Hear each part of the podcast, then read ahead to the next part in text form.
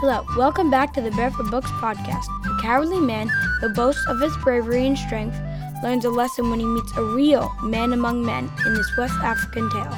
After the story, go to barefootbooks.com to find the complete Barefoot Giants, Ghosts, and Goblins collection.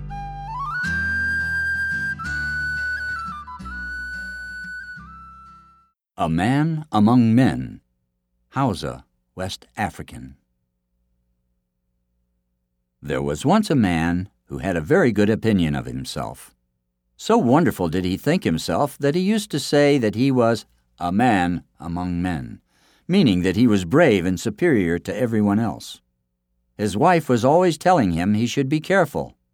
Mark my words, she would say. One of these days you are going to meet a real man among men, and when you do, well, just you look out. Well, one day the boastful man's wife went to the well to fetch water, but the bucket was so heavy that she couldn't pull it up, so she started for home. On the way, she met another woman carrying her small son on her back. Why are you coming back with an empty jug? asked the woman. The bucket is too heavy for me to draw up from the well, replied the boastful man's wife. Oh, just you come with us. We'll get water for you, said the woman. So they returned to the well, and the little boy pulled up the bucket as easily as if it were empty. What a strong son you have, said the woman whose husband liked to call himself a man among men. Oh, that's nothing compared to his father, said the boy's mother. They set off back toward the village, and halfway there the woman and her son turned off into the bush. Where are you going? asked the proud man's wife. Why, back home, said the other. Whose house do you live in? The house of a man among men, of course, replied the boy's mother.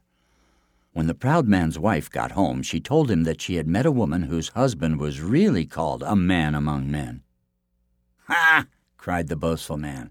This I have to see. I bet he's not half the man I am. Next morning he was the first up. He gathered up his spears and his axe and insisted that his wife take him along to meet a man among men.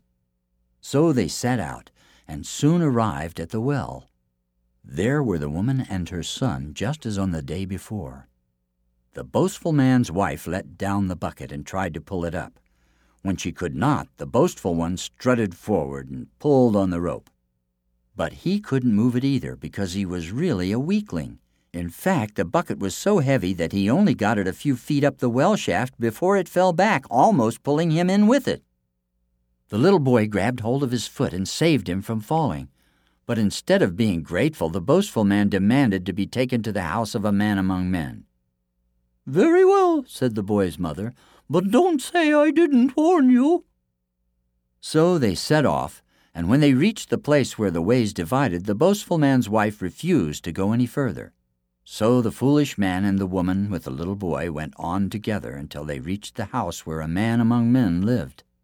But he was not at home, so the woman showed the boastful man where he could hide in the meat house and watch for her husband returning. Soon a man among men came back. He was so big that his shadow was at least a mile long. He could eat ten elephants at a time, and his voice sounded like a tornado. When the boastful man saw him, he trembled and stayed where he was. I smell man, said a man among men. There's no one here but me, said his wife. All night the boastful man stayed hidden, and next morning, when the giant went off in search of an elephant for breakfast, he crept out and hurried back toward the village. He had not gone far before he met a man among men coming home. I smell man, he bellowed, and he began to chase the cowardly boaster, who ran off as fast as his legs would carry him. Soon he came to where some people were clearing the earth. Why are you running so fast? one asked him. Someone is chasing me, replied the boastful man. Stand here a while until he comes, they said. Maybe we can help you. So the coward stood with them, and in a moment they all felt a rush of wind on their faces. What is that? they asked. That is the wind the one chasing me makes as he runs, said the boastful man. Pass on, said the people, and ran away and hid themselves. So the boastful man ran on until he came to a place where some people were hoeing the earth. Why are you running?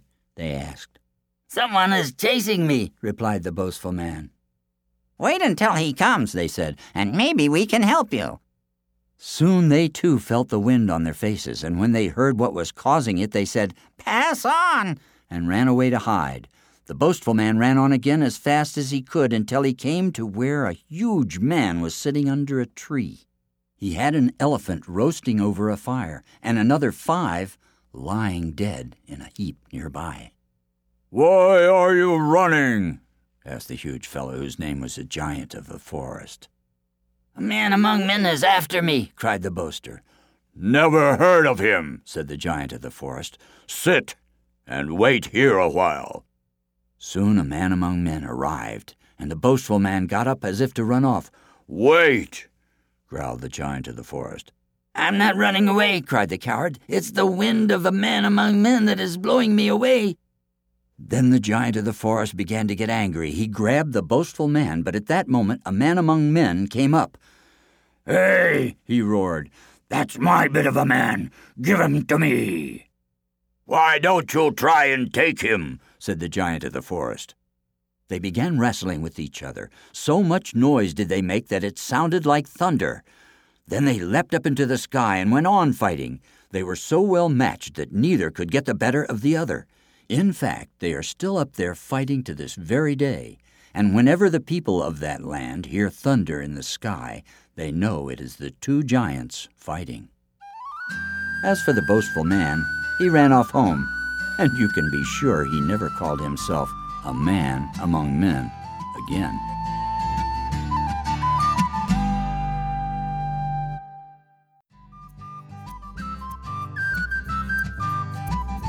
That's all for today's episode. Thanks for listening. Now you can visit barefootbooks.com slash podcast to find special offers, join our email list, and listen to past episodes of the Barefoot Books podcast. See you next week. Bye.